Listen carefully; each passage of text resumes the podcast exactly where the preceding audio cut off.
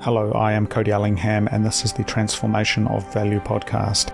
This show is brought to you by Swarbricks, the first law firm in New Zealand to accept Bitcoin for legal services.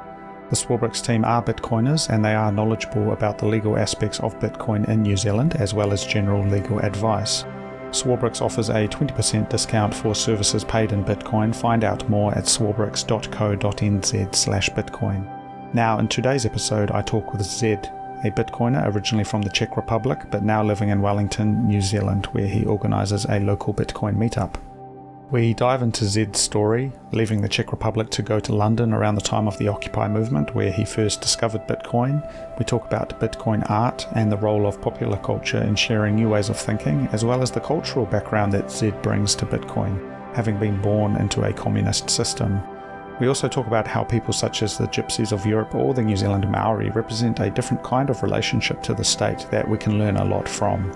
I do hope you enjoy this episode. If you want to get in touch with me, please send an email to hello at thetransformationofvalue.com and I will get back to you. Otherwise, on to the show. I, I think with with an interview, the important thing, well, fuck, interview is the wrong word. With a conversation, the important thing is to relax and um, just let it flow, you know? Yeah. Um, often, I think when you look at Bitcoin stuff on the news, legacy media, they're very adversarial and kind of they ask very pointy questions that are designed to make people emotional or put people in a corner. And it's not about trying to find the truth. Do you know what I mean? Yeah, it's just to put a one sided picture which people can easily swallow and feel like that is the truth. Yeah, it's sort of the classic mainstream media thing. And I don't know, do you, do you know TVNZ? Uh, I just signed up with them today to watch that crypto series they released recently, but I didn't watch them before or anything. Yeah, it was a WTF is crypto, um, Okay. their, their show, and I so I haven't owned a television in like ten years, Mm. uh, but I I also signed up to watch that episode, which was actually the content was okay, but it was interesting because there was so much bullshit in it, like just all these like graphics and stuff. I was like, look, just give me the information. Yeah. Yeah, Well, not surprising from mainstream media. It's just a bit shame that when I saw it uh, online, there was a lot of people like, "This is a great, it's amazing content and everything," but it's very crypto focused, and I haven't watched the episode yet, so I'm just Episode 5, which is about mining, is 90% Bitcoin. There was a little bit of shilling of proof of stake by the Easy Crypto people, uh, unfortunately, uh, sort of showing their hand. But in their defense, I wonder how much of that was edited into like a soundbite that seemed like uh it was proof of stake positive, whereas actually she didn't say that. I, you know, Yeah. you, you, we will never know but for the most part, it's focused on Bitcoin mining and the sustainability aspect, which I thought was really cool. it's Um, quite good. So yeah, mining is a whole thing. But Zed, I, I we caught up last night with a few of the Wellington Bitcoiners, uh, which was really cool. Um, and I know you're also running a Wellington meetup.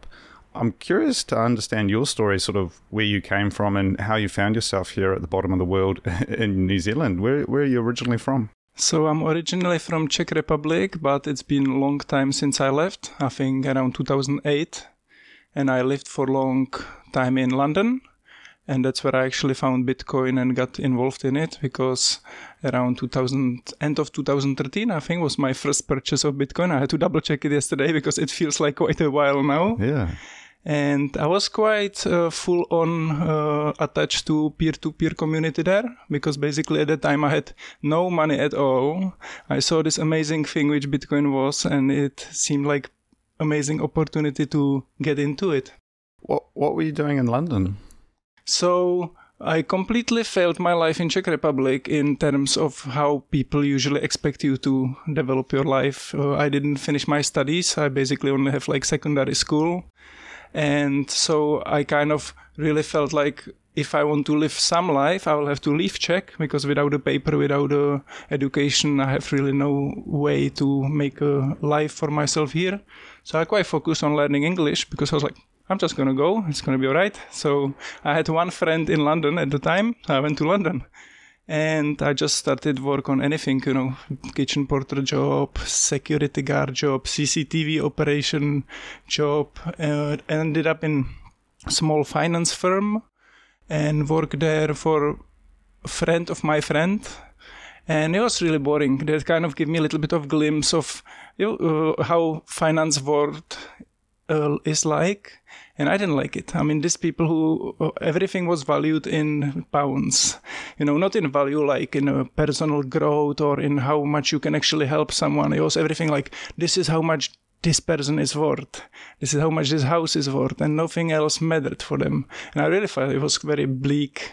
Uh, yeah, I've heard space. that. I've heard that criticism of London as a financial hub. You know, you've got a lot of money sloshing around, a lot of rich like um, it's like rich, rich Russians and like immigrants' children's and like old British money, and they're all just mingling in this very elite class.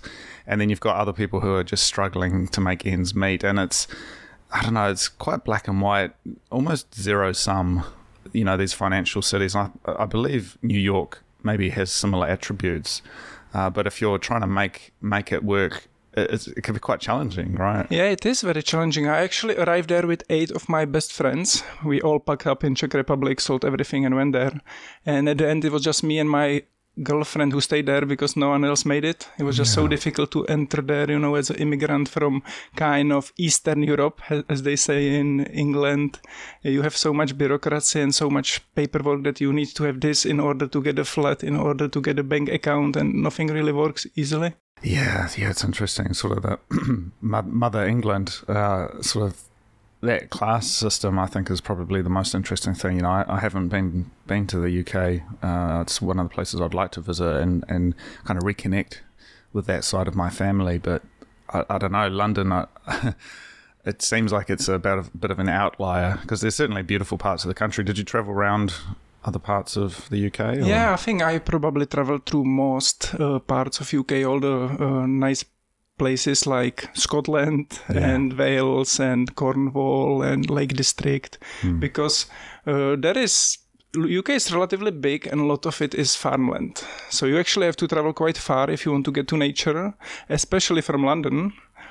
So that makes it a bit challenging, but there are nice parts in UK. Yeah, and I think that it's I, I uh, perhaps I selfishly think maybe it's some of the nicer parts that we inherited here in New Zealand, but um, I mean certainly there is the influence of um, you know, capital. You know, I mean New Zealand. I was talking to Matthew Birchall on the show a couple of weeks ago about you know the New Zealand company and the the colonization project of New Zealand, which was funded through London.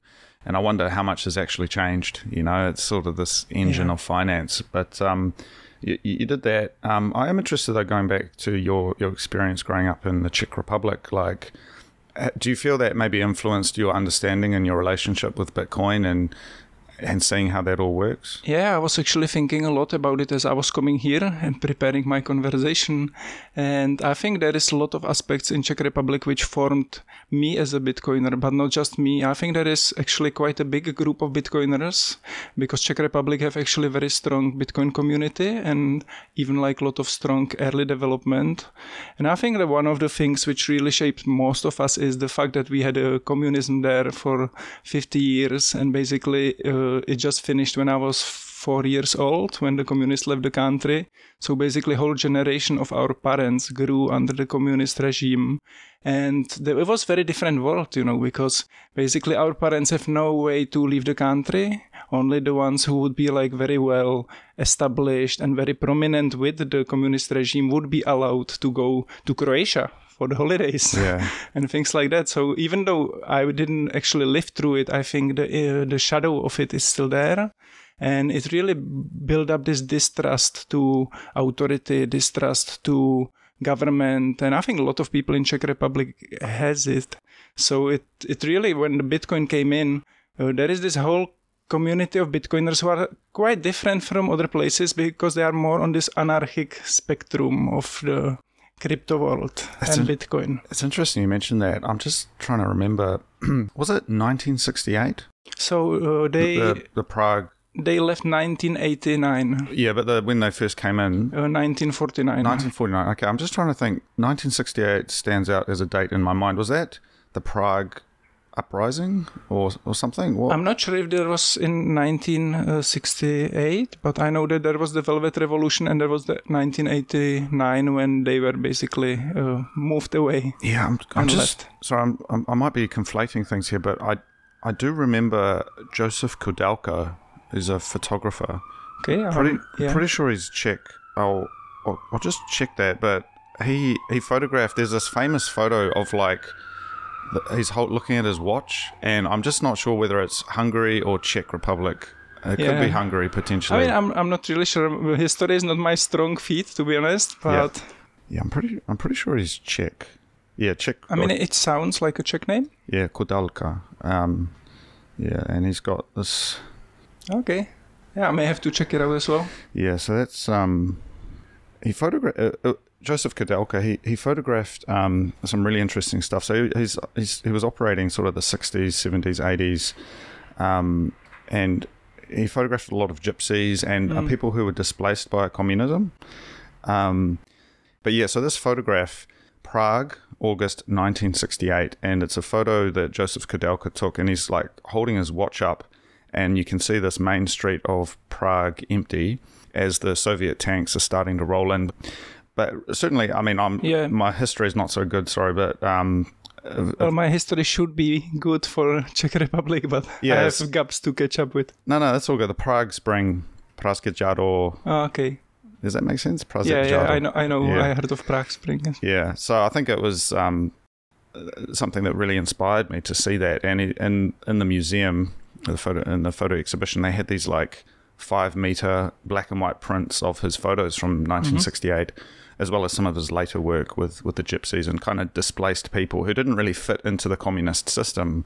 Because even though it's sort of on the outside of this Yeah. equality, it's like yeah, if you're unable to work or you're disabled or you're in a minority, it, it actually you don't fit in.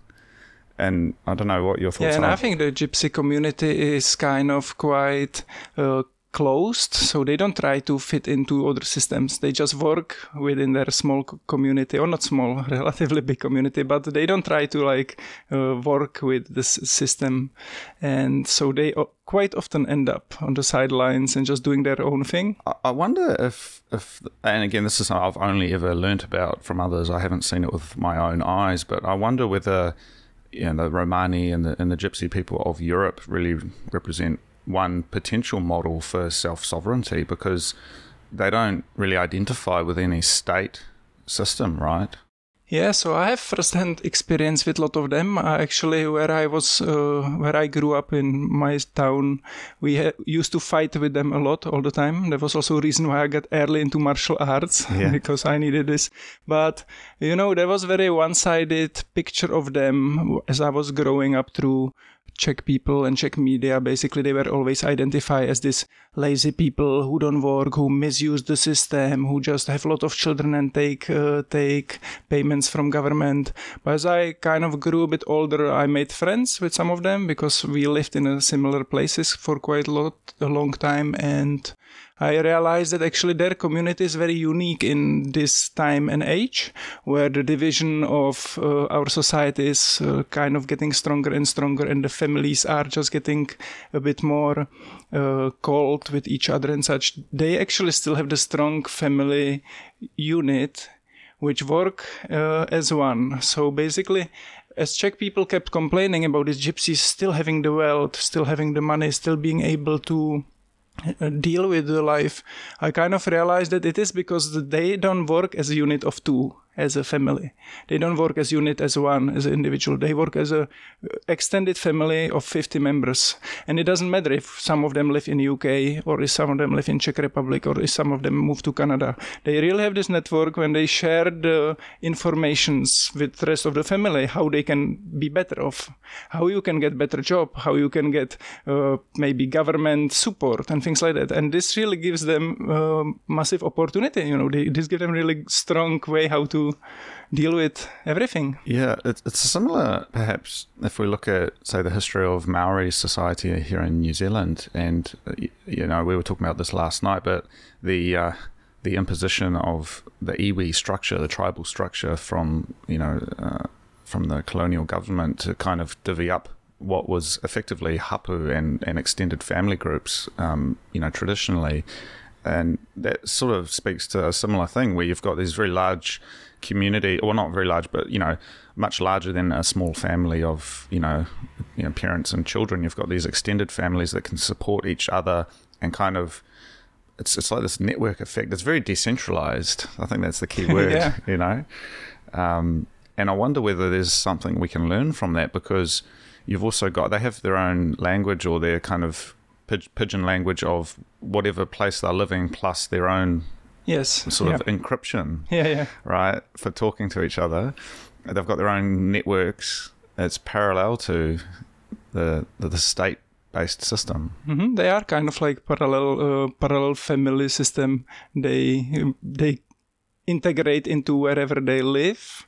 And I had this opportunity even to end up like being in one, some of the gypsy famous weddings and places like this, and it just felt amazing. You know, the uh, bond between the family was so strong that for me, like growing in Czech Republic with broken family and post, in post-communist era where people just didn't trust each other, this was so different energy. So I actually learned to quite appreciate them. My early picture of just them being the people who abuse everybody else uh, and i actually really appreciate them for who they are and how they manage to survive in this strange time Yeah, and I think there's a again just from what I've read, but there, there's a seems to be a lot of kind of in, ingenuity in terms of how they do things. You know, their way of living, their approach to life. It's sort of a, a very humble, but also very practical.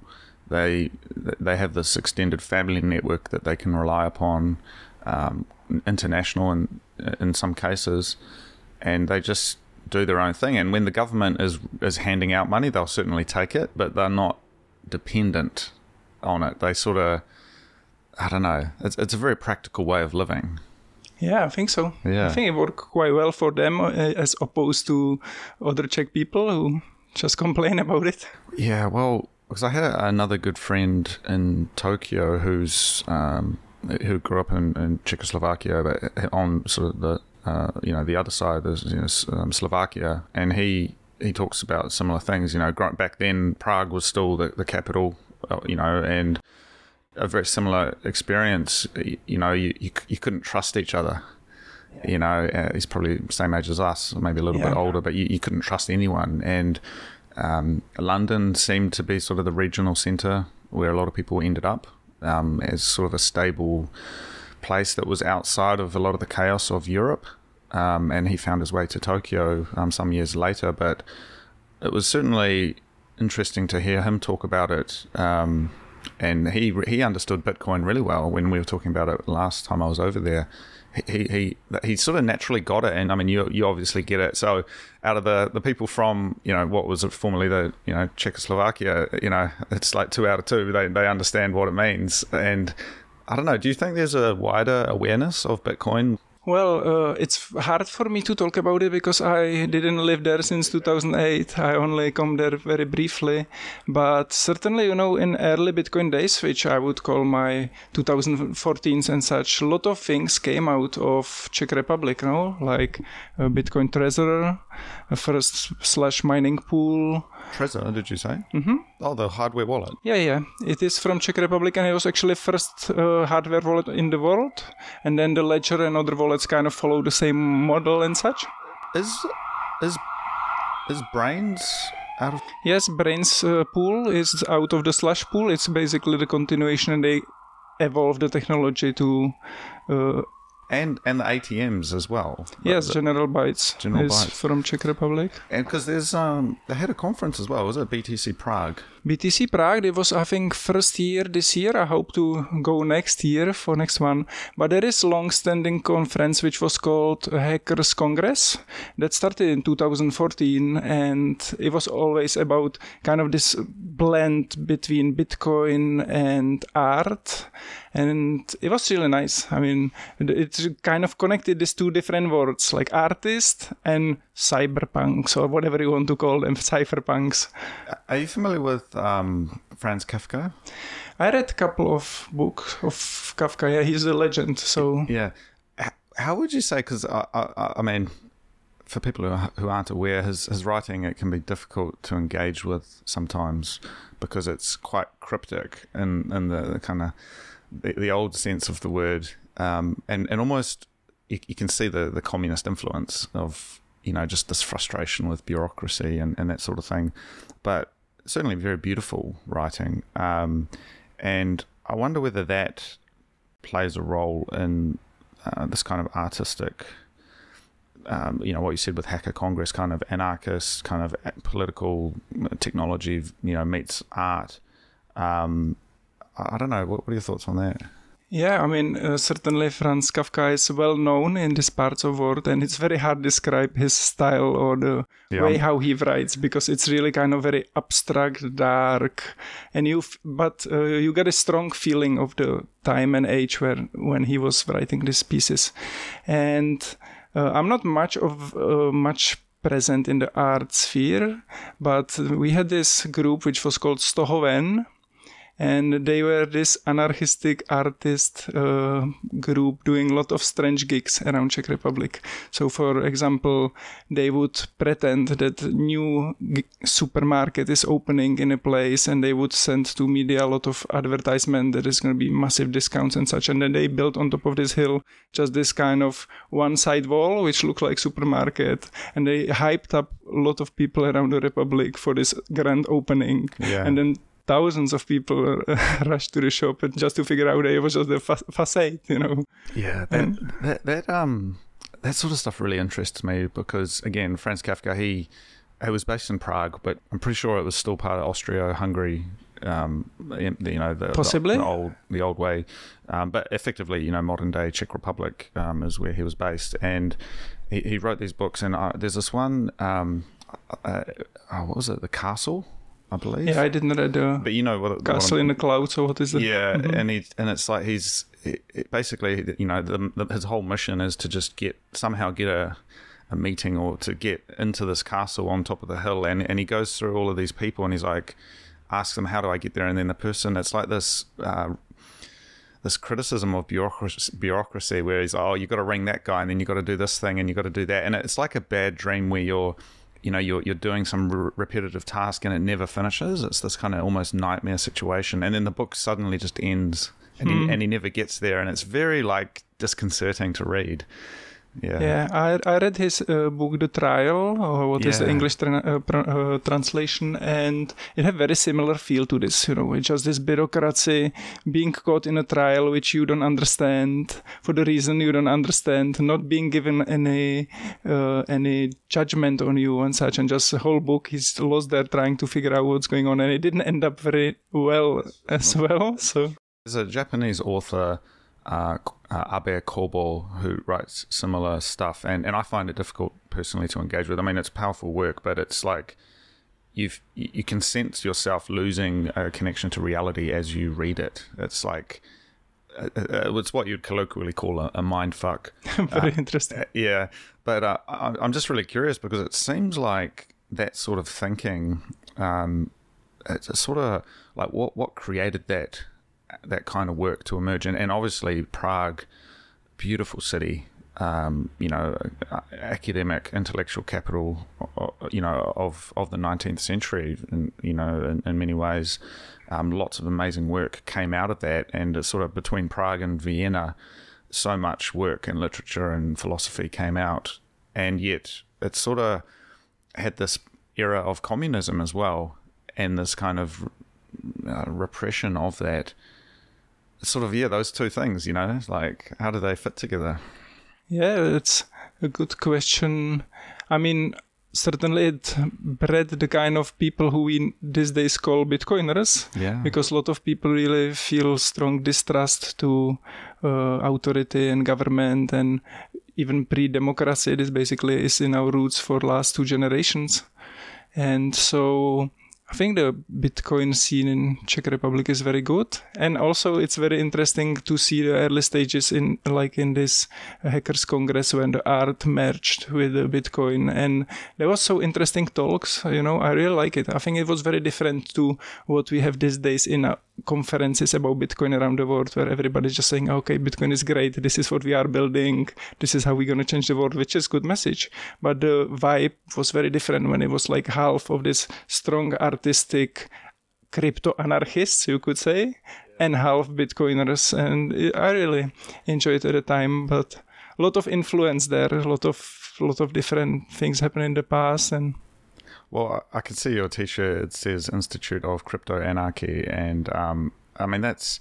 I think that's what really interests me. Again, from the artistic angle, is what you talked about this this uh, collective group that did the the fake supermarket on a on a wall and, and created all this media hype. That the kind of intervention and and you saw um, a little bit of that. Um, I mean, there there are these kind of postmodern takes on on these critiques, and and I think people shit on postmodernism, but it certainly has some really powerful um, kind of critiques and parodies and plays on on what's happening. Um, there's this group. I'm just trying to remember what they're called. I think they might be called the Yes Men. Um, and okay. they did stuff where they would like put on suits and try and like get onto CNN or BBC and pretend to be the executive of a company. Okay. Um, and they did they did one where they um, they were talking about this chemical spill that happened in India that was caused by Dow Chemical, a big US corporation, and they um, apologized and they said that they would be remunerating all of the families and they were going to fix everything, and you know they're trying to take social responsibility, um, and they you know they went on and, and everyone thought it was for real and then Dow Chemical had to come out and say, "Oh, actually, we're not going to do any of that stuff." But yeah, it's the the, the yes men. So they uh, they call themselves sort of ja- I think culture jamming, culture jamming yeah. activists, and I don't know how much of that we see today because a lot of a lot of art, the art world, in my experience, has been extremely captured and made redundant in terms of critique. Like you don't see art that really asks pointy questions, though they think they are. Do, do you sort of know what I mean? Yeah, yeah, I know what you mean. So there isn't too many, uh, too much of art which would really point into the bigger picture and such. Because I mean, it's not a place where you make money it needs people who are strong enough to uh, believe that what they are doing is worth maybe spending some days in jail and having some issues because you end up having issues. But I think it's more important than ever, you know, to ask the bigger questions and disrupt a little bit of the uh, usual minds and mindsets. Yeah, I, I think that's where we're in this interesting place. And again, you know, I read, I can read the text of you know, we talk about art as, as text, you know, you can read the visual image or what, what the artist is trying to do. And, you know, I, I think in a way where, where we are at today, a lot of art has been captured by the political state apparatus. And so stuff like climate change, hysteria, or kind of what you call clown world, the artist community for the most part feeds right into that. And to actually come out and do something like quite revolutionary that's counterculture is like people come down on it really hard. And I think Bitcoin fits into that. Bitcoin is a threat to the status quo. And so, why is there not more artwork that's talking about that? And why is, you know, all of the artwork you see out there either apolitical or actually encouraging the status quo? It's sort of. Yeah, I guess uh, it comes down to what most things does and that's the incentives no like if you are artist and you want to make your piece to be known and if you want to make some money out of it you just have to play the game as everybody else so it's a bit sad reality, but as uh, as was said in the Fiat Standard, if you read it, like basically art now become a place where people store money. So you just make something you looking alright and hope that people's gonna use it to store the money in it and it may get a value. I don't think there is too much too much art of giving the messages out or showing the b- bigger picture or just pointing out to the issues. Yeah, I think that was what was quite eye opening for me when I first moved over to Tokyo, which is a hyper c- consumer culture, like in, in ways that are unimaginable. You know, I, I don't know about you know your your upbringing, but certainly for me, country boy from New Zealand, you know, like there's no such thing as luxury brands, at least back then. and you know everyone in Japan they speak this language of fashion and culture, and to come into that from the outside is like learning a second language. And um, I mean, it's it's I mean it's kind of quaint, but you know, growing up in uh, you know in rural Hawke's Bay, it's sort of you, you know you, you, don't wear nice clothes because they're going to get dirty because you've got to yeah. go, you know, um, go and do some work on the farm or whatever. Um, and that sort of hyperculture leads to this very consumer commercialized art space. And so there was a period of avant garde, kind of really uh, profound critique, I think, in the 60s and 70s in, in Japan, which I think in many countries there was this kind of uh, awareness, this kind of countercultural movement. But then it sort of got captured and became extremely commercial. And I've, I've always found something really uncomfortable about it because I, I am a commercial artist in a sense. You know, I sell work, but I've always been motivated by the deeper kind of meaning making. And I'm I was always attracted to the kind of work that, as I said, the Yes Men or, or someone like Banksy is able mm-hmm. able to collect both financial incentives, but they mm-hmm. also make this kind of political impact. And I don't know, there's a little bit of Bitcoin art out there, but it's still I don't know. We're in this funny place at the moment. I mean, it's c- catching up slowly. You know, it is uh, Bitcoin is capturing many places, but it just goes one step at a time. So uh, you can see a lot of Bitcoin art appearing around Spain, around Barcelona, and such and you can see a lot of stickers all around but i guess we just have to give it a bit more time. If you see like for example this girl from new zealand tip you know yeah, like yeah. what she did in a conference in uh, pacific it was quite nice to see. It was very fresh and a new wind toward to what is happening in a Bitcoin scene. Suddenly you see this very young girl kind of rapping there with a lot of projection and it was like very different way how to deliver. You would call this like a modern Bitcoin art. Mm. You know, uh, maybe it just needs a little bit more time when we break up to the younger generations and they will start like uh, building on top of things we don't do at the moment because we are a bit older and more conservative and we just move with the time. Yeah, I, th- I think when I look at it broadly, we're in very early stages where it's very direct references to Bitcoin. And so, you know, what you talk about is Bitcoin art. It's like, you know, uh, Banksy type spray painting in Barcelona or, you know, rapping about Bitcoin topics and central banking and that sort of thing. But I think the, the second generation of Bitcoin art, which I'm hoping emerges soon or it's beginning to emerge, is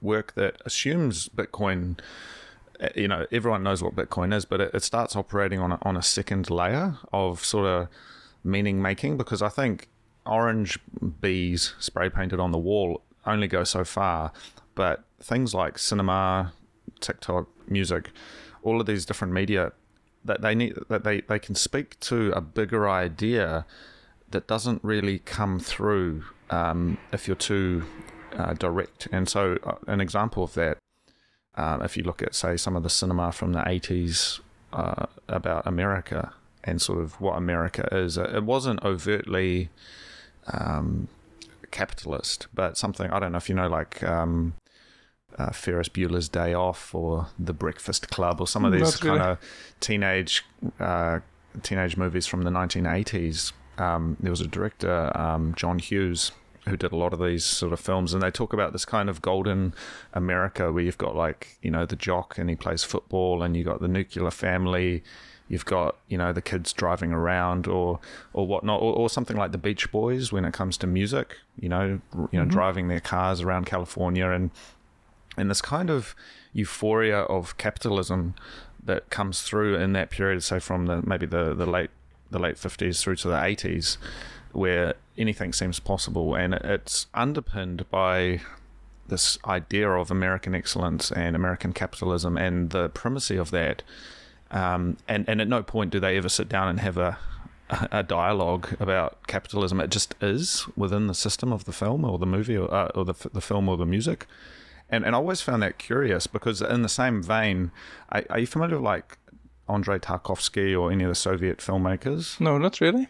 They they have the complete opposite, and so Tarkovsky's operating, you know, outside of Hollywood, and mm-hmm. he's you know funded by the Soviets to build the, to make these films, and he, he did stuff like Solaris, uh, which is like a three-hour epic film about Mm-hmm. this discovery of the self, and a very introspective, kind of like a Franz Kafka sci-fi type thing. Yep. But because he wasn't driven by the incentives of Hollywood to make a, a popcorn flick, Mm-hmm. he he was able to go into this deep place, and a lot of Russian Soviet literature goes deep into the human soul, and that was- wasn't something you necessarily got um, Yeah. in, in that kind of golden era of you know 1960s, 1980s. So I don't know, just sort of throwing it out there. I, I- wonder whether that's to come.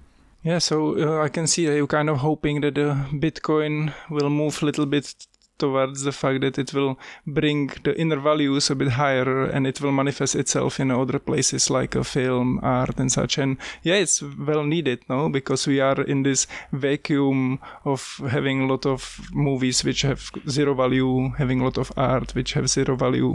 It would be really nice to kind of see a little bit readjustment of getting into things which actually gives you value. I mean, you spend two hours watching something and you don't feel like "Ah, I just wasted two hours of my life for nothing. Yeah. So I mean, I really enjoy movies which gives you some feed for thought. You would say, you know, when you carry on walking for a week and you think like, hmm, this really kind of left some mark in me, and I have something to question and think about. I mean, it's great.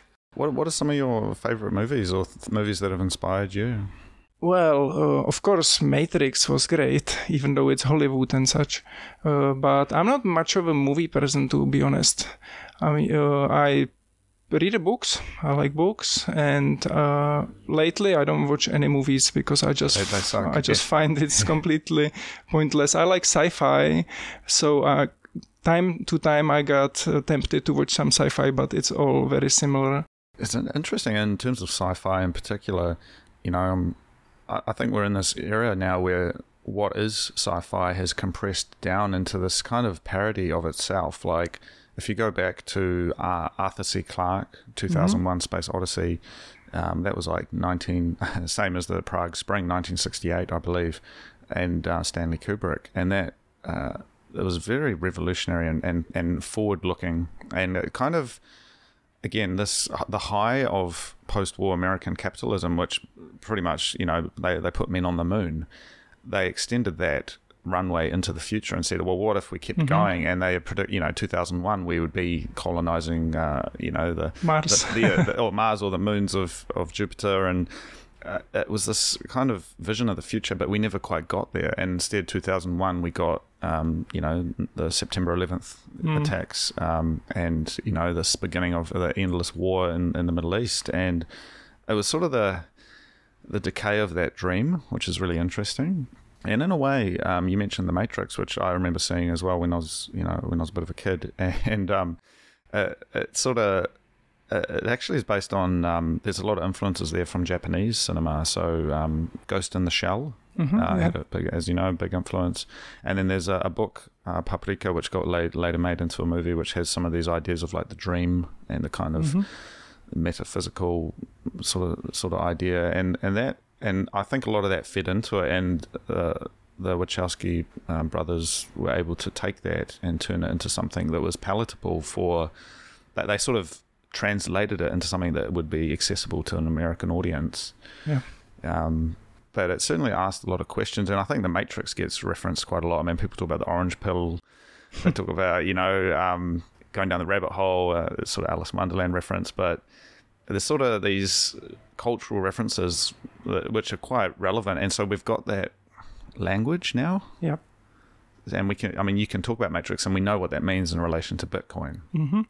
It kind of get its second uh, second wind with the Bitcoiners. The movie kind of get back to life. Yeah. It's gonna be quite interesting because the generation now, these kids will probably never heard of Matrix, so they will not see it. So this is now become more as a uh, movie which is too old to watch and such, but it still gives good value. Yeah, I find that curious because um, I, I think there's this interesting compression of generations where you and I and our parents, and, and in fact, actually, my, my grandparents as well, we have a shared cultural lexicon or shared cultural language when it comes to cinema. And so, you know, I remember sitting on the couch watching Hogan's Heroes or A Bridge Too Far or you know, the, the Deer Hunter, you know, movies from like the 60s and 70s and stuff. with with my grandparents, and we shared that cultural moment, and that's not something that Generation Z and, mm. and the young kids today have because they don't have a television in the house. They're on TikTok, they're on YouTube.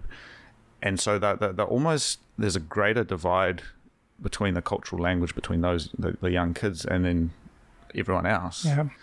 Um, and in a way, a lot can be lost through that. It's maybe similar to communism, where you know there's this intergenerational experience of communism, and then maybe kids growing up today in in Czech they will have no clue. no no fucking idea. Yeah. And then they say, "Oh, I want to be a communist." yeah, yeah. I mean, the thing is, there was quite a growth in uh, popularity of communism because people now look for any other way. You know, they think that what's uh, what's now is not working, so we just want anything else. Yeah. But if you don't do your history lessons, maybe you are running in very wrong direction. Yeah, and and also the the the, the importance of of discourse, and I think you know I'm a big fan of of cafe culture, and we're talking about Prague and Vienna, and and sort of the the salon, you know, talking about ideas. And in fact, last night we all, you know, a bunch of us Wellington Bitcoiners caught up and had a had a drink, and I thought, man, that really felt like the kind of conversation that one day people will look back and be like, yeah, that that was where it all came from. Those those small groups of people who had this vision for what could be, and they made new new thought happen. Yeah, I think it is incredibly powerful and amazing experience to have been living through. You know, like you basically think this small thing uh, could potentially change the world, but the idea seems so insane that you even don't dare to speak it loud with other people. And then you fast forward 10 years and it's here and it's having the, its roots everywhere and it's growing massively.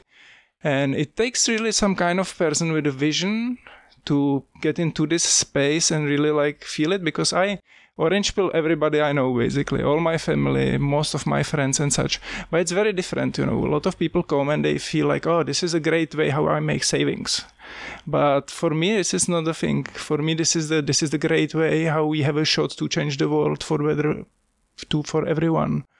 And I mean, it's amazing to be part of it, even as a small community, and watch this space and experience it Well, growing. That, that sort of reminds me of what you talked about, you know, this lived experience of people like yourself who, who grew up with sort of early memories, perhaps, of the end of the Soviet Union and communism in, in the Czech Republic. Uh, it's, it's like everyone comes to Bitcoin with their own cultural background and we can meet at the table and share that. And so the the cultural background of your classic, you know, Texan American Bitcoiner of you know uh, government overreach and kind of uh, you know the history of the you know the constitution and all of that is, is one thing. And then you've got you know former soviet countries uh, you've got maybe the chinese you've got the japanese different people who have something within their history that speaks to the dangers of centralization, uh, speaks to the dangers of trusting politicians and central bankers, um, and and then we can find commonality there, and it's sort of in this really interesting way. It's like a an international movement, but not in a kind of classic communist sense. Like we don't have to agree on anything else except Bitcoin, and we can get along. You know what I mean? Yeah, yeah, I know, So- I know what you mean. Yeah, I think uh, this is just the uh, this is just the way how you said everybody finds the Bitcoin for slightly different reason. But I kind of see that we have uh, similarities. For, like for me, the Czech Republic uh, Bitcoin community have this very similar root, as I said, like this anarchistic movement towards Bitcoin. So I guess that in different cultures you are shaped differently, but there will be class of people who will see uh, the issues of the current world, who will see the problems and really think like, what can we do? How can we improve it? And unfortunately, I mean, I thought about this for a lot. Before I got to Bitcoin, I got to the world where nothing was working, everything was falling apart, and no one was talking about it. And I thought I'm crazy. I was like, why everybody just goes around and puts puts up with it and feels like it's all right? Why no one is protesting? Why no one is finding uh, places to change?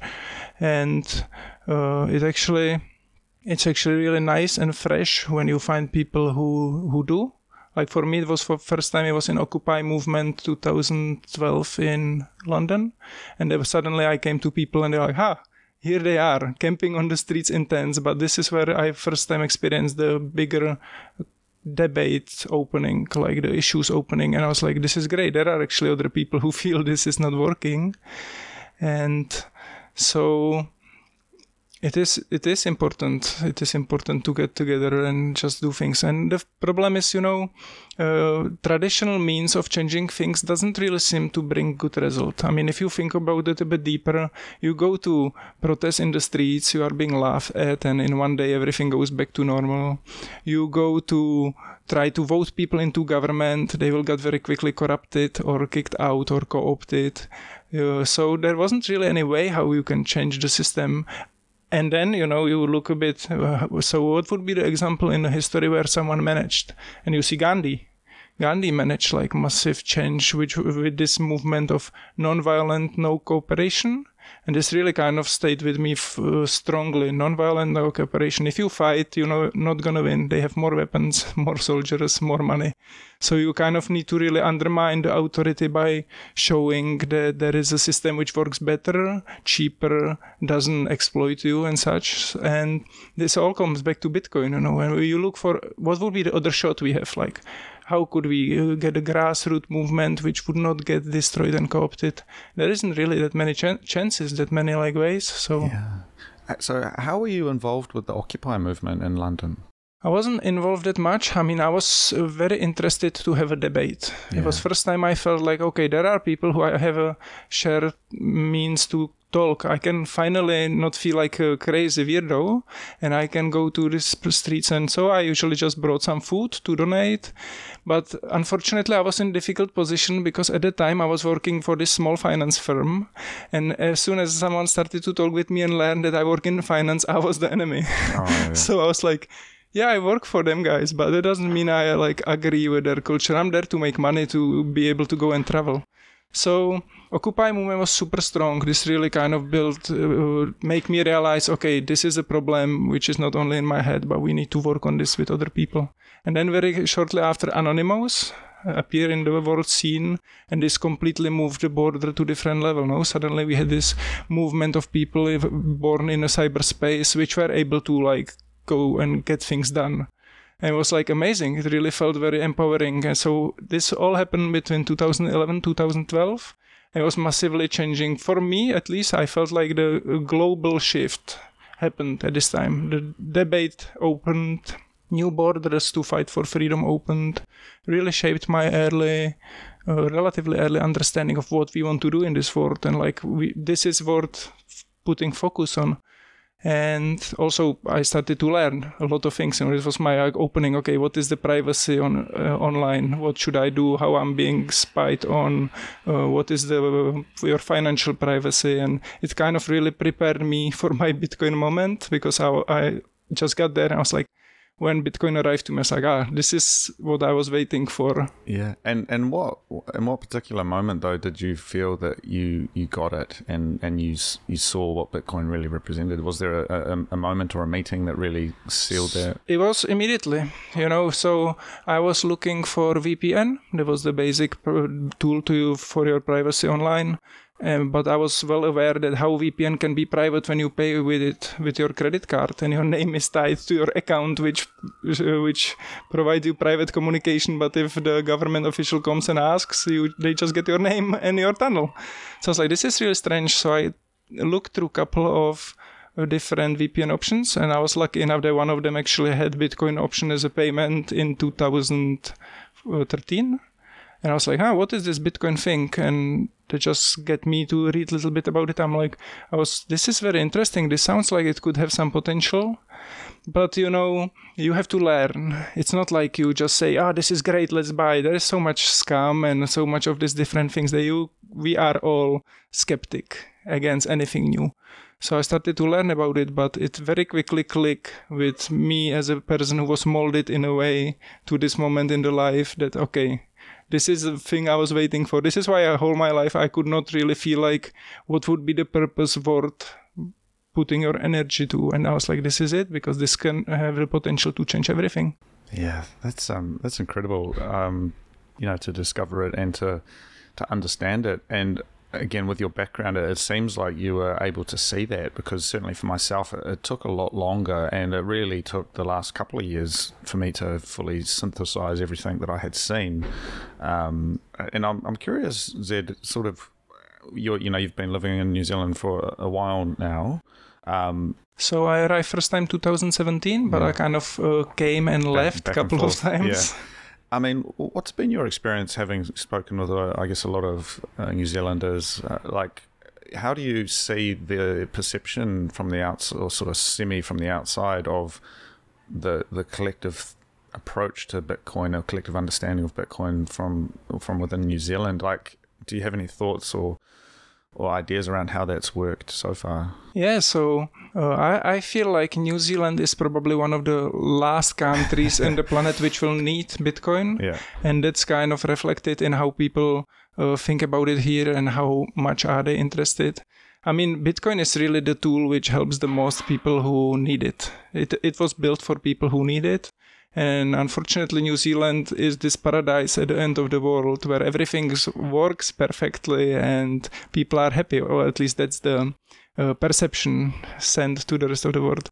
So I feel like uh, New Zealand have a lot of a lot of work to catch up with what's going on in around the world because even though that you are here the, uh, or we are here at the end of the world and everything seems still working fine, still reasonably all right, when the system uh, starts cracking more uh, in US, UK, Australia, it will come here and it will it will be much better to get people like ready and to get there uh, to start being self sovereign, self sufficient a bit more. Yeah, yeah, it's um, it's interesting you mentioned that. You know, I'm I'm really interested in the parallels with um, colonial Africa and New Zealand is is certainly a very different uh, historical situation, but the the project of colonization, which is a you know a perennial theme, you know publicly, um, is, is often talked about. And you, if you look at, I, I believe it was Ian Smith, who was the former prime minister of Zimbabwe, or you know Southern, Southern Rhodesia, I think it used to be called. He talked about how Zimbabwe was more British than Britain, and he was quite mm. surprised when he went back to the UK in the 70s or whatever and saw just how different it was. And in many ways, I look around me in Wellington, uh, even the name Wellington, the Duke of Wellington, it's like. Yeah it's this memory, this quaint memory of some kind of colonial past which and, and not in the this the way we talk about colonialism today but like just literally in the bricks and the street names and this this sort of society yes. you know afternoon tea um, you know farming mutton and in uh, in Hawke's Bay and and just kind of this this very quaint northern England kind of lifestyle and I feel like it's it's almost uh, impossible for that to continue to exist in a hyper globalized economy of Bitcoin and AI and all of this other stuff. It's sort of like almost going to be a shame when that collapses because it, it is it is quaint. You know, you go down to the beach, you you go mountain biking, you go you know, you, you go and have a have a cup of tea with, with, with Nana. You know, it's like there isn't this influence really like because we're so far away from everything where the world the world doesn't seem to be here. It seems to be over there. Yeah. But when the world comes here which it will it's going to be like uh, i think an existential crisis potentially. yeah, I mean, potentially it's going to be. It just depends how quickly it unfolds and how well people will be prepared. But I think uh, coming back to previous question a little bit, uh, there is a great potential for Maori people yes. to to get a bit more sovereignty and more uh, like strength in the in, New Zealand through Bitcoin. So I think pr- probably what would be very good focus here is to get it to the Maori communities because they are the, they are the minority still. Even though they have quite good power, uh, I think they would if they would understand it, they would really welcome it because it would this would give them back the power they uh, lost quite a lot during the yeah. colonization and it's, it's interesting. I mean, we were talking about this last night, obviously, and we had some preeminent uh, historians in the in the room with us, so we kind of got some some take on it. But I mean, obviously, the project of colonization and, and the way we talk about it is extremely nuanced and complex. And I yes. think it, it, gets boiled down to a kind of a binary, like mm-hmm. this is good and that was bad. But I think I agree with you that Bitcoin maps so well onto um, Maori culture, and as we talked about before, the, the gypsy culture of, of Eastern Europe and, and Europe. Um, like the, the the hapu, the decentralized family structure, the um, you know the, tri- the, the tribal system, the kind of uh, consensus building, because you know the, the the the way a lot of Maori communities make decisions is consensus mm-hmm. building and doing the work. It's a bit like a, a BIP, you know, like yep. if you want to. Yeah, um, someone's telling me, you know, uh, you know, trying to use. Uh, they were building a new marae in in Hawke's Bay and oh, you know, a friend of mine's a family member was trying to propose using steel beams instead of wood for the marae, mm-hmm. for the whare. And it was not how you did a marae back then. It took a lot of consensus building to do that, and so they start they built this one with, with steel framing, and now all of the marae that are built today use steel framing. Okay. And it was this kind of innovation, innovative approach. So it's sort of like you've got the BIPs and this consensus building, you've got the decentralized nature, you've got this uh, I think deep down a, a resentment, uh, maybe not resentment, but a, a criticism or a, an adver- adversarial relationship to the state. Mm-hmm. You've got self sovereignty questions. People like um, uh, up in Gisborne and Waikaremoana and that kind of like self sovereign, like yep. fuck, fuck off kind yeah, of thing. Yeah. So you're, you're right. It, it really maps onto Bitcoin quite well. And I guess also the fact that Bitcoin as it is now is really thought of and used as a store of value and potentially generational wealth, as we talk about it, that could work really well for these extended communities and extended families where basically it could really help a whole family to rise up and get to better life standards and yeah we're in this interesting place where you know a lot of the policies and a lot of the just the, the shit you, that you see uh, coming out of, of government, if anything, what it does is it disempowers Maori people, and I've seen that firsthand. It creates uh, this kind of uh, victimization and this kind of sense of historical injustice, but without providing any tools, tools or kind of pathways out of that. And so it's it's like negative, but without a positive. And, yeah. and I believe there is a Bitcoin shaped hole in that, all of that stuff where yes, you know, so there, there was some historical injustice and there were some some challenges there, but there is this way to get out of it, and and this function that you can anyone can pick up and use. It's called Bitcoin. This thing, and if you use this, you can improve your situation. And I think that kind of cultural change or attitude change is it's just like a little little change in direction, but it goes from going to the state for assistance to going back to themselves and saying, well, look, we can do this on our own. Fuck the state. Yep. You know what I mean? Sorry yeah, to yeah. be frank, but how do, I mean, how do we do that? I don't know. Yeah, so it is a bit difficult yes. now to kind of approach them because they are a bit more closed community and such. And so it's not easy for us as a white men from Wellington come and preach Maoris how they should use Bitcoin. Well, well, that's it though. I mean, that, that is a common criticism, though. I believe it is a there is a relationship there that can be built, and what it is is about having an open discussion, and I, and I think at the moment it gets very exclusionary. Like unless you're already within the, the, the group, you can't really have a voice, and and I think that's that's probably almost fostered by the government. They sort of defer and they say, oh, well, you know, unless you're, you know, 100% Maori and you're, oh, yeah. you're, you're fluent in Te Reo and you can do all of this stuff, only you can promote new ideas. But the history of Maori society has always been about taking ideas from other people and incorporating that. You know, like we talked about it a couple of uh, months ago with Ben Jarvie, but the Maori king Tawhiao, he, he went over to the to England and petitioned the Queen to set up a bank in New Zealand, like a Maori bank. And there was this period in the 19th century where there was all of this innovation happening, and Maori society quickly adapted and urbanized and industrialized and a lot of things. And and there were historical challenges there, but for the most part, they didn't stand still. But in a way, now what we've got with the state is a sort of paternal um, directive to just not change mm. and not innovate. Yes, I, I see what you mean. You know what I mean? Like, yeah. and I think that's the challenge. And again, I, I blame the state for it, but um, the state has taken its incentives from somewhere.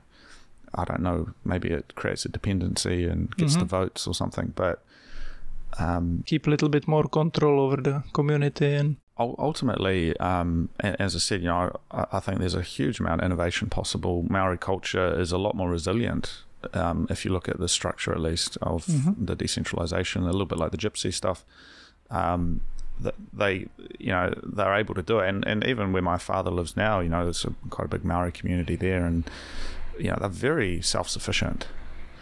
That you know, yeah, they, I guess it comes from distrust of government that they really need to rely on them and their families and yeah and and i think that's that's a theme that we can take and it's it's very controversial because you know you bring that up in wellington and people get very cagey and very you know because it's this funny place where you know everyone talks about decolonizing and and helping uh, you know helping the maori and this very paternal. I hate it because they don't fucking need help. Yeah you, you, you know, you, the Wellington kids are the one, you know, these white kids working in the Ministry of Social Development are the ones who need help because they are deeply mis, misguided. Um, Maori culture has a lot of mana. It's a very beautiful and um, stoic culture. Mm-hmm. And um, I think there's a lot of value to be had there. But when you've got these kids with their latte and they're sort of yeah, saying, oh, kia ora, you know, like, it's mm-hmm. like, fuck you. But, uh, uh, but you know, they, they say, fuck you and just leave me alone. Yeah, I mean, I also feel that Maori community have actually very strong values and a lot we should be learning from them rather than trying to impose our values, which quite often are very minuscule to teach them. I had a good friend from our community who uh, did diving instructor course with me two years ago here in Wellington. Oh, in um, Island Bay? In Island Bay. Yeah, yeah. So that was actually, uh, I was very happy to met him because that gives me a bit more closer look to Maoris and how they live and uh, and how is it about. And i firstly really appreciate it. And secondly similar like with the gypsies i learn more to appreciate them for who they are and their connection to nature nature to their ancestors to one another to the strong values they hold. This is the this is the minority not only as a population but minority in terms of value we miss in the world right now and we should be learning and getting back to this you know? Yeah yeah absolutely. And as i mean i grew up surrounded by this sort of stuff and i think the the real insidious pieces there is so much potential there but it's sort of like uh, undermined by the ideology of the state and left to its own devices and given maybe something like bitcoin mm-hmm. which they're free to use I think there could be this real flourishing, and I think there's a lot of respect with that.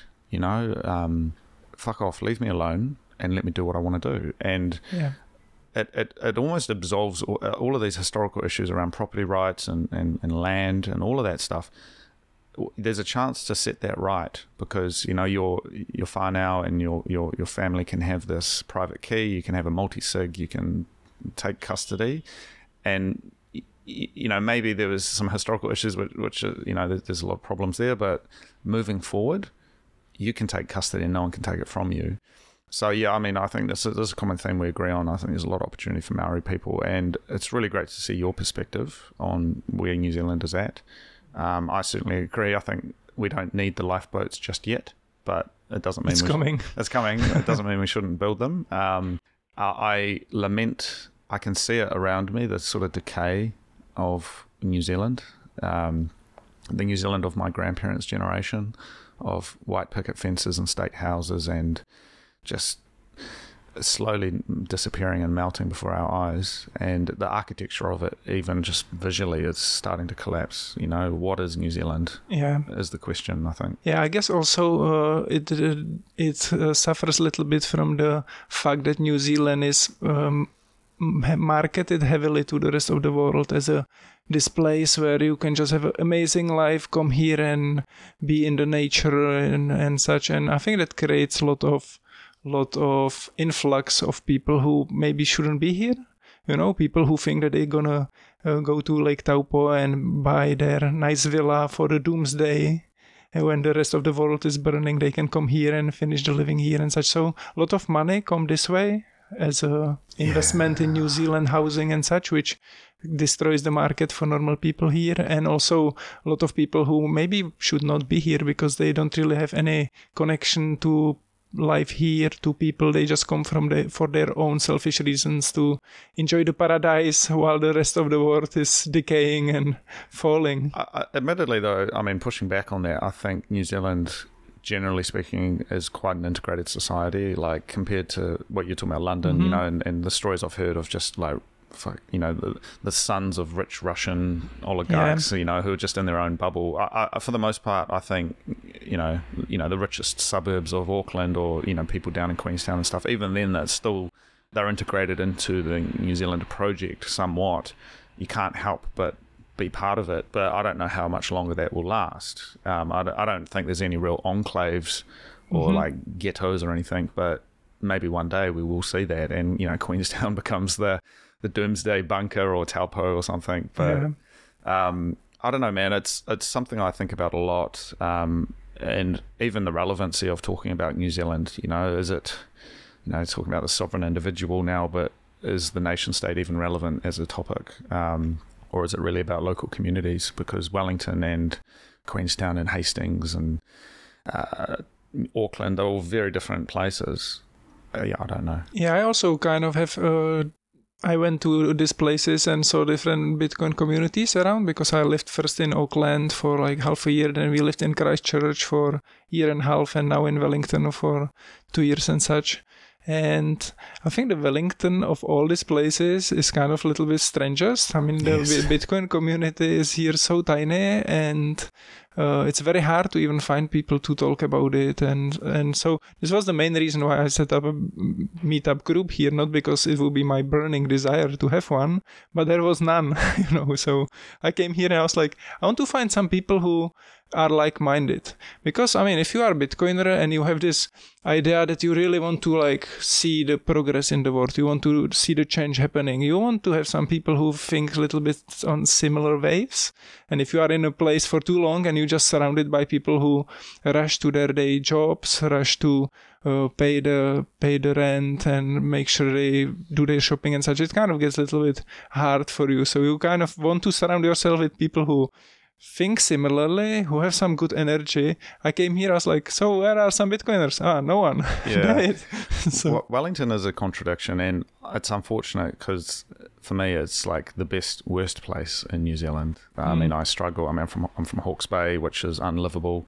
Um, I, I, I hate Auckland. Um, Christchurch is certainly on my radar more, but it's so far away, and it, it's sort of I, I, I don't know. I've sort of always come back to Wellington, and it's sort of once every every five ten years I kind of come back here. Um, you know, I was here for university, and, and, and the second time round now, and it's like uh, I, eventually I, I see there's something there where it's it's chilled out. It's very calm compared to Auckland. You know, it's, there's there's not the same degree of hustle, yep.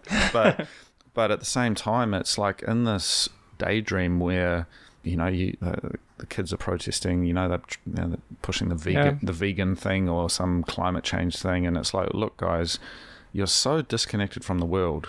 And the, the actual architecture of the city, I mean, uh, half of it's Mm, pulled up from the ocean. Like Wellington uh, shouldn't exist.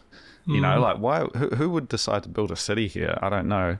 There's a there's a deep water port. I guess that's the only real draw card. But it's yeah, it's right. It, you can't talk about Bitcoin.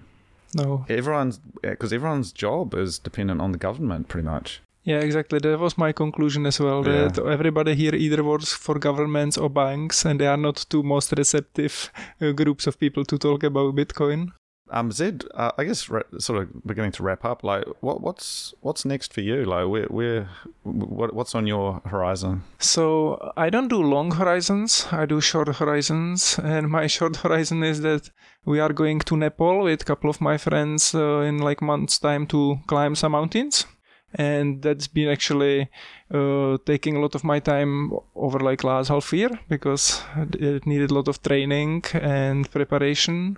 So it was not so much crypto related, but I think next year I'm gonna look a little bit more into another uh, way how to enter Bitcoin space and be a bit more useful. You know, I mean, it's nice to uh, organize meetups and do small things, but I would like to get a little bit more helpful some way. Well, yeah. Well, you've had a few different business ideas previously, right? Yeah, I mean, business ideas are alright, uh, but I feel, you know, I'm in kind of strange space because I feel like maybe I don't need to work anymore. Because if I'm kind of living relatively, uh, relatively normal life, maybe I'll be alright for the rest of the life. But then on the other way, you want to do something which is gonna be beneficial to others, which is gonna give you some, some satisfaction that you're doing something productive and such. So I'm kind of in the space looking for what it would be. And I mean, there is a lot of projects I could think about, but I'm like, do I really want to like run a project? So it comes, uh, I'm very kind of chilled, calm person. I found my space in the life and I can just walk slowly and I'm happy, you know, with what I have. Yeah. So do I want to introduce, like, build something and get people involved and get some stress and get some like f- things happening? Maybe, maybe not, maybe. Yeah, it's, it's sort of um, interesting like that proof of work when you realize that there is this great uh, failure incoming for the fiat system. It's like, well, what are you going to do? Like, if you can live a humble life, you know, I mean, um, we're probably a bit similar. You know, I don't, I'm, I'm not a, a big spender. I'm not trying to splash out on things because it's like you stay humble, stack sats. Because if you can do that, you know, even a, a meager amount of Bitcoin today is going to be very valuable in the future. And it kind of unlocks these questions around, well, what is your real purpose? You know, and it Exactly. sounds a bit, it sounds a bit woo woo, but you talk about climbing the mountains of Nepal, and there's something just profound about that as this kind of dif- difficult task to climb Yeah, and- climb the, to the top of the world. You know, Also, uh, it is quite good to. This was kind of my small project because we had to organize it with a couple of friends who are all living in different countries, in different places around the world. And also, uh, it was quite interesting to actually. I had to expose myself to learn about human body. That is one of the aspects which I didn't do before. I love learning, but quite often I would be more focused on tech, you know, on Bitcoin or privacy or networks and things like that. But this was very different but I enjoyed it. I mean, I feel like I learned a lot, a lot about human body and nutrition and how to exercise, and I think I got in quite good shape. And so, you know, it all comes back to Bitcoin again because it's not just about like having money; it's about being healthy, feeling fit, feeling strong, having good self-confidence. And then finding your purpose and give your life direction where you feel comfortable going. So I mean, I'm a little bit longer term. I'm kind of building up options. So uh, we now are going to get permanent residency in New Zealand. I have permanent residency in Mexico and access to Europe. So I kind of can now travel around a couple of places. And I guess probably in next few years we will be thinking more of getting small pieces of land, just to have some places where we could crash if we need to, and just you know uh, seeing how Bitcoin world unfolds because whatever uh, what's being built now is gonna start coming in next year and year after, and they are like huge, huge things. There's gonna be such a development no one thought about. What, what's now being like prepared? It's really massive. So combined with halving and a lot of other things, there's gonna be a lot of things to do. Um, um, I'm, I'm, I, I agree absolutely with your sentiment. I'm extremely excited about stuff. It's like it's maybe on the outside it seems like there hasn't been a lot of movement, but deep down, everyone that I know in mm-hmm. Bitcoin is heads down building, and it just takes time.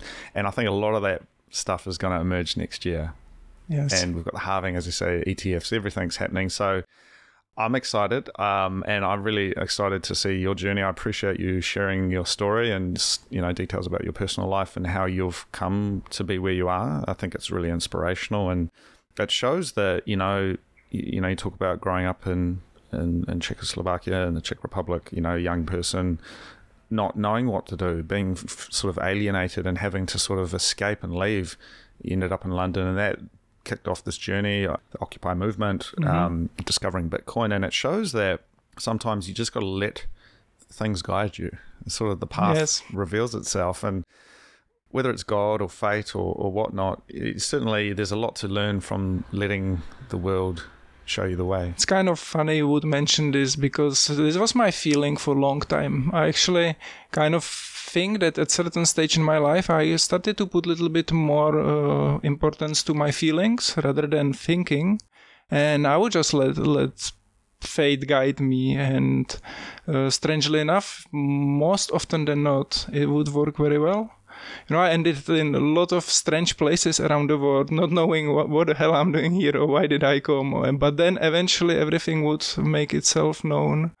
And i think in this age more than ever people should go a little bit more introspection and uh, just have a look have a reconnect a little bit more what you feel how you feel about your life how should you change it or not because our brain is working non-stop but those are informations we just get from our internet and social media and such. But there is something deep down there which can guide you a little bit better in this overfilled informational world we have these days yeah that's um that's beautiful um zed if people want to follow you or connect with your um yeah, your meetups what's the best way for them to do that so I just set up recently Bitcoin Wellington meetup group, and or you can find me on Twitter as a wire dancer. We probably put it down under the uh, to the keynotes or something. Yeah, yeah, sure.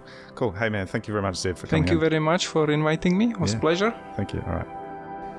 Thank you for listening. I do hope you enjoyed the show. I am Cody Ellingham, and that was the transformation of value. If you'd like to get in touch, please send an email to hello at the transformationofvalue.com and I will get back to you.